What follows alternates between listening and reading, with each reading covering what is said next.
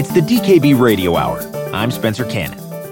This episode is brought to you by an educational grant from Gilead Sciences Incorporated and is accredited by the Postgraduate Institute for Medicine. Welcome to part two of our series on the diagnosis, prevention, and treatment of HIV. In part one, we talked with experts about the link between HIV and substance abuse.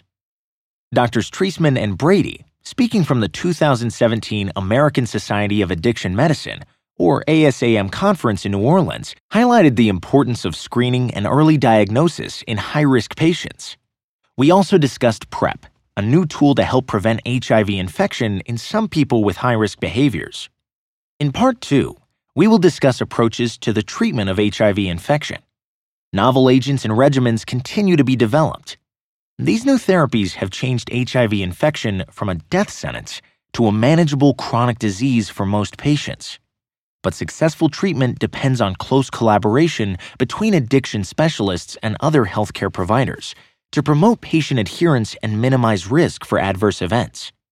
On our show today, bringing the science of HIV treatment to the addiction medicine setting. To receive CME or CEU credit, visit www.starthiv.dkbmed.com. Although HIV infection cannot yet be cured, most people who are infected with the virus and receive appropriate medical care can now expect to live many, many years.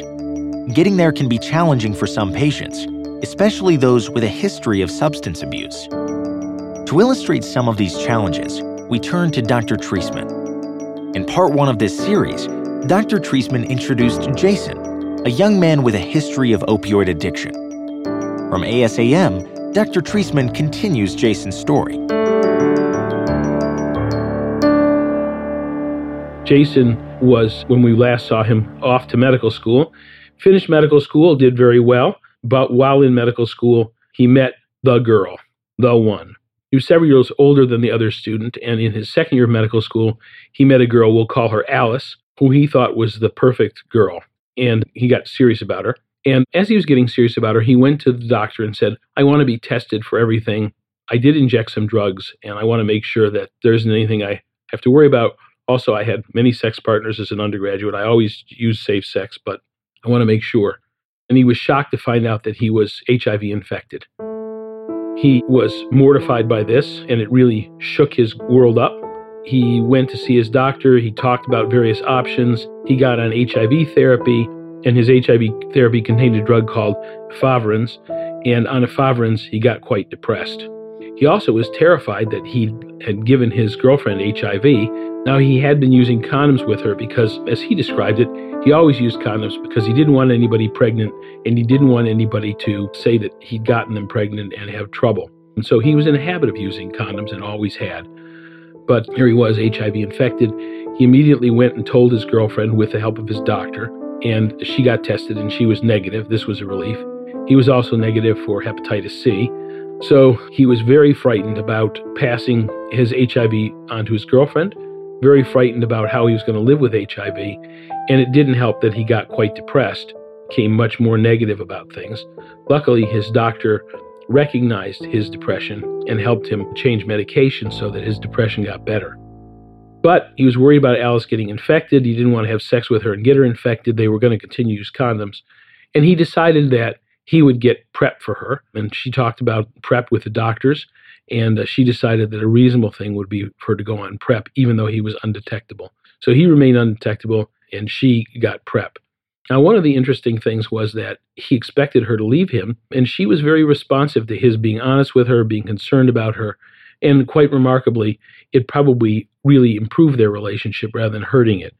She knew quite a bit about HIV by the end of the conversation, knew that he would probably have a normal lifespan, and knew that he could take care of himself and be healthy, and also that they could have kids, they could have a normal life together. And so she was very enthusiastic about the fact that he'd been honest with her immediately, that he'd tried to protect her from getting HIV, and that he'd used condoms, but also that he was taking his medicines and undetectable. So their relationship continued, and actually, they continued to thrive. Like many people who share needles, Jason became infected with HIV.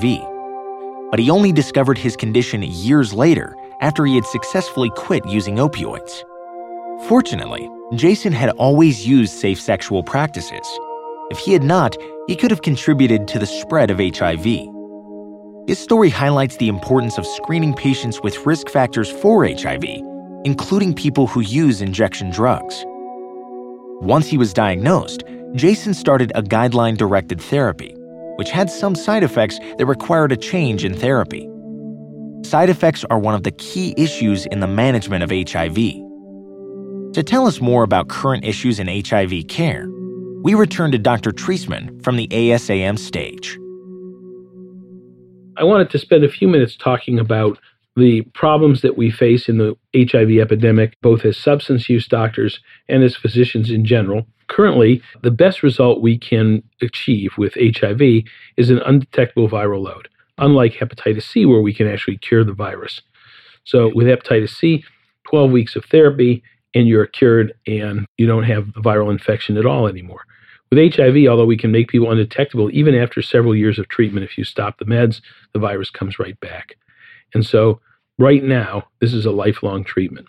We have to give three drugs from two to three classes of drugs. And although there's conversation about whether people could get by on two drugs now because the drugs are so potent, we're still using three drugs. Noncompliance with HIV medications leads to antiviral resistance, and there are people around who are resistant to a lot of the drugs that we have now. Some of them are very difficult to treat. Either they were infected very early on or they've had lots of noncompliance. There are lots of new formulations with one pill once a day, which is very exciting. One pill once a day therapy means people don't have the burden they had even a few years ago. Even with viral resistance, sometimes caused by poor adherence to HIV medications, treatment is still possible. And new formulations make it easier for people to adhere to treatment. But getting them into care in the first place can still be a challenge. This next conversation is about the spectrum of engagement in HIV care. This study looked at the patients who are nationally infected in the US and then looked at how many people are diagnosed, linked into care, retained in care, need antiviral therapy, are on antiviral therapy, and are adherent or undetectable. And as you can see, when this study was done quite a few years ago, in 2011, there were a lot of patients who were infected and only a modest number who were adherent and undetectable. We're certainly doing better than this than we were in 2011. There's still a huge number of patients that need to be identified, linked into care, and treated. And we're not adequately keeping people in care. And this process requires more and more connection to the patients. And part of the issue is that our patients have inadequate resources. Underserved areas and underserved populations, engaging people in care is difficult.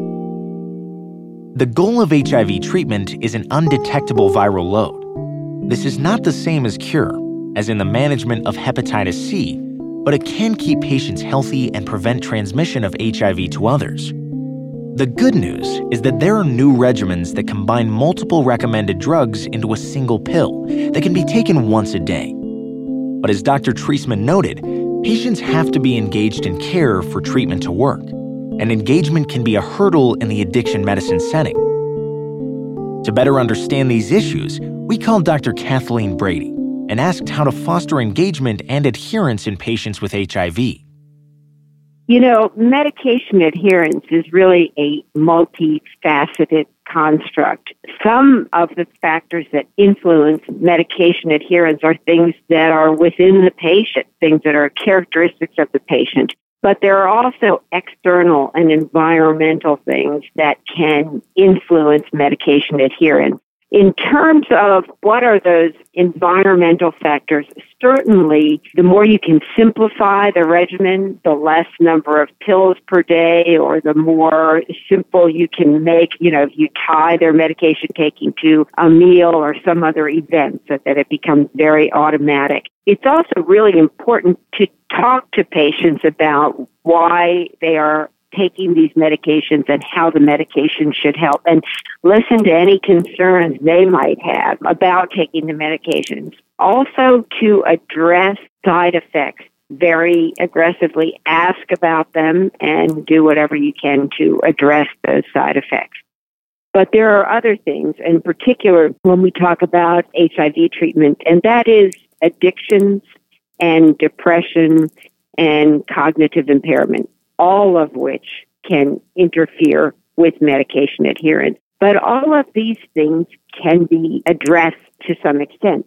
And then finally, addiction in and of itself can interfere with compliance and or adherence to medications. There's a number of reasons for this. For one, addictions interfere with people's cognitive processes and memory, particularly when people are actively using. And when people are in the throes of addictions, they sometimes reorder their priorities so that nothing is more important to them than their drug of abuse. So it's really important if adherence becomes an issue with patients, somebody with a history of addiction, you want to have an ongoing assessment of their substance use with urine drug screens and just asking them.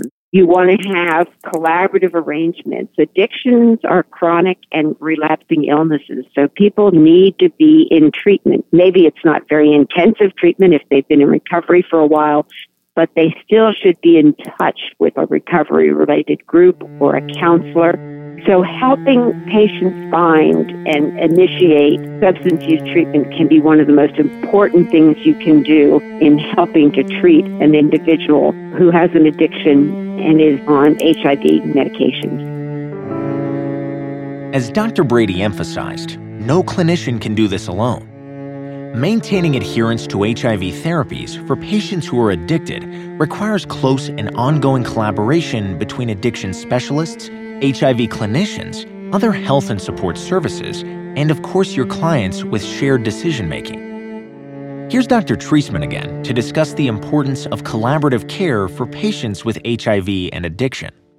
I just wanted to mention collaborative treatment. We need to include mental health, Hep C and HIV, and general health care in substance abuse programs and vice versa so that we can have better outcomes.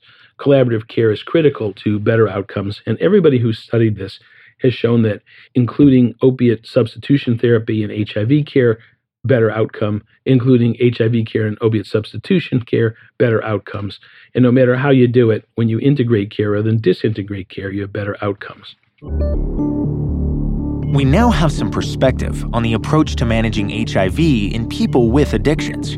And this approach emphasizes collaboration between multiple disciplines to treat addiction, comorbid mental illnesses, and HIV itself. What we haven't yet discussed are the currently available treatments for HIV, how they work, and what's recommended. We called Dr. Richard Moore, professor of medicine at Johns Hopkins University School of Medicine, to help us understand how available therapies affect HIV. Thank you. The way that available therapies work is by inhibiting certain steps in the HIV life cycle. And there are multiple steps in this life cycle. Our most commonly used drugs that are the backbone of most of our therapies and are actually the initial drugs developed are called reverse transcriptase inhibitors.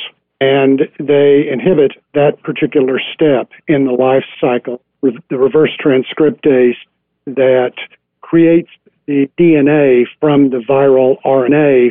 And we also have other types of drugs that inhibit other parts of the life cycle, including protease inhibitors, integrase inhibitors, and various entry inhibitors.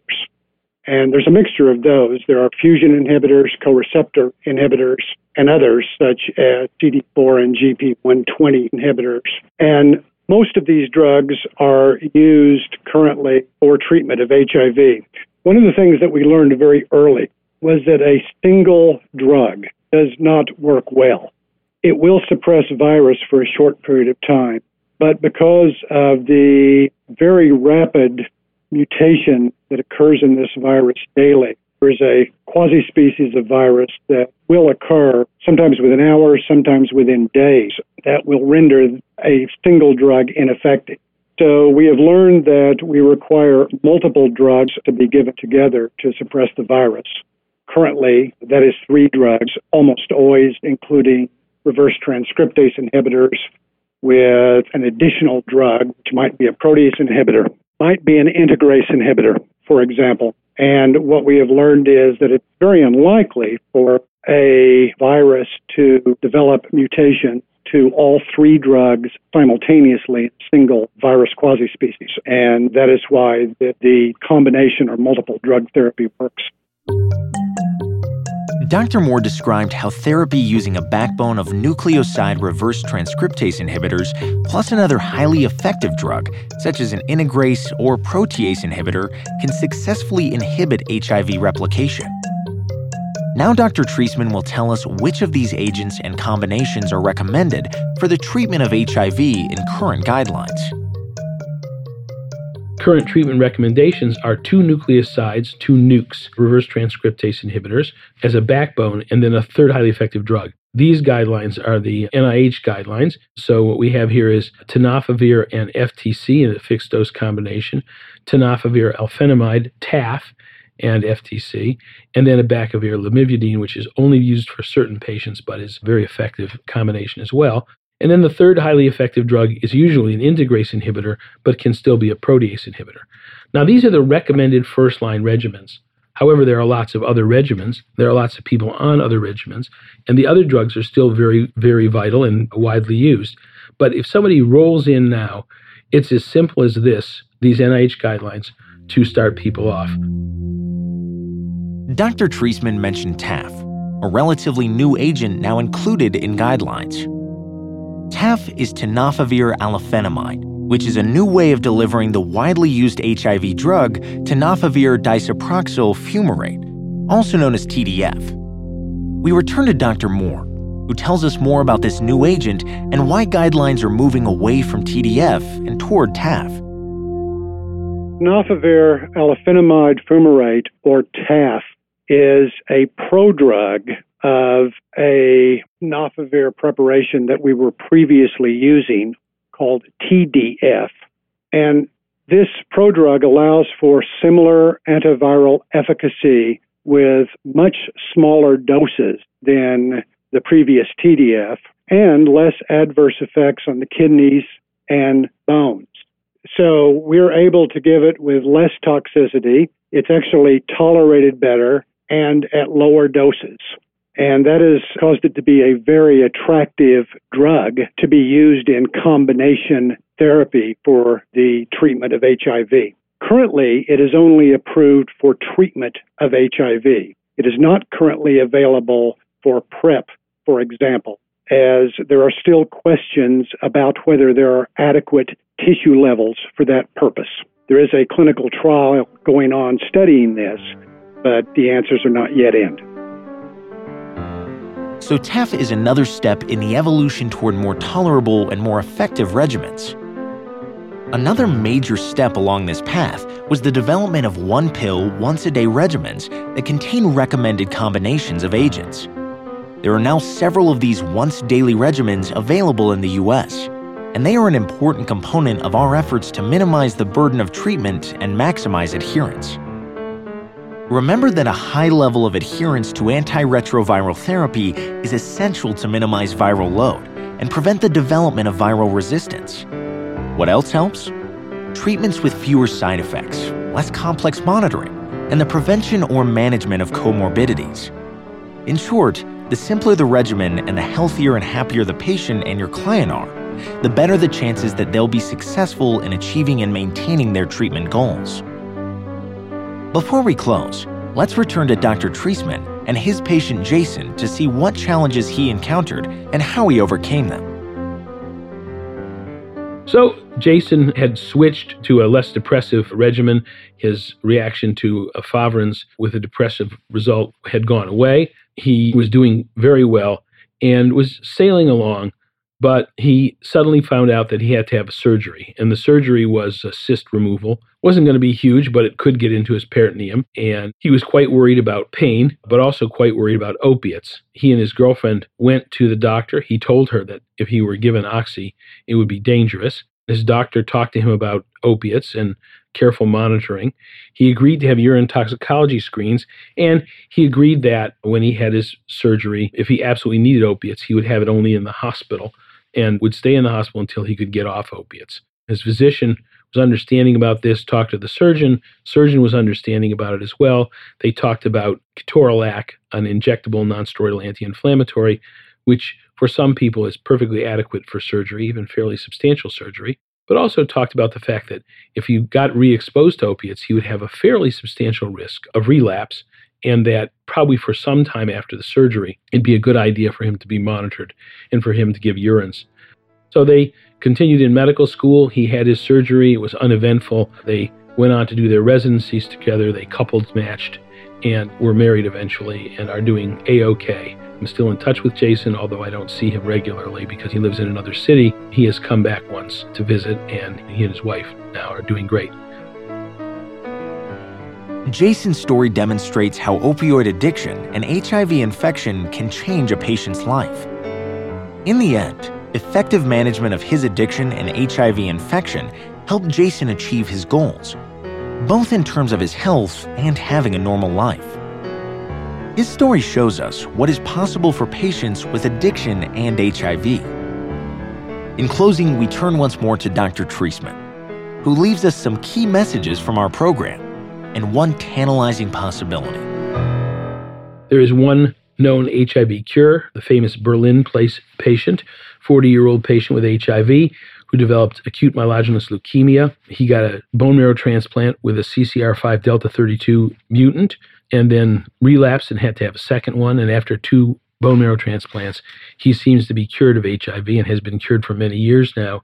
This is a very exciting development because it proves that HIV can be cured. Bone marrow transplant is not a reasonable risk and benefit as a treatment, but trying to find ways to do the equivalent thing to patients is very exciting. And there are numerous cure investigations currently going on, and we're waiting to see the results of some of them. But certainly, some of the studies are very exciting. Takeaways for today are there are numerous highly effective, low side effect, one pill once a day regimens for HIV, and it's become a chronic disease and transmission is preventable. We should be testing our patients for HIV and hepatitis C in the substance use world, and we should be getting them into treatment. And then, lastly, and the thing I think that's most important is this collaborative treatment of HIV is the best outcome. You have to treat the comorbidities, the medical comorbidities of HIV. You have to treat the psychiatric comorbidities of HIV. And you have to treat the substance use comorbidities of HIV. As well, you have to treat HIV as a comorbidity of substance use and psychiatric disorders, which means if you can get all three providers in the same clinic at the same time, you do much better. If you can't do that, if you're in an environment where you can't do that, one of the questions people always ask is, What can I do? Well, you can develop a virtual version of that you can make collaborative relationships with people in other treatment programs around your area. So HIV providers can collaborate with substance use providers, can collaborate with mental health providers, and you can improve the outcome for patients by being able to shuttle them back and forth between people who are working together to try to get the patient better. That seems to have the best outcomes. So, although I want you all to fight and press for more integrated treatment and less disintegrated treatment, get rid of carve outs, put mental health and substance abuse treatment back into the general clinic. I also want you to be able to work with what we have realistically right now, which is to create virtual versions of collaborative care. We hope you've enjoyed this episode of the DKB Radio Hour.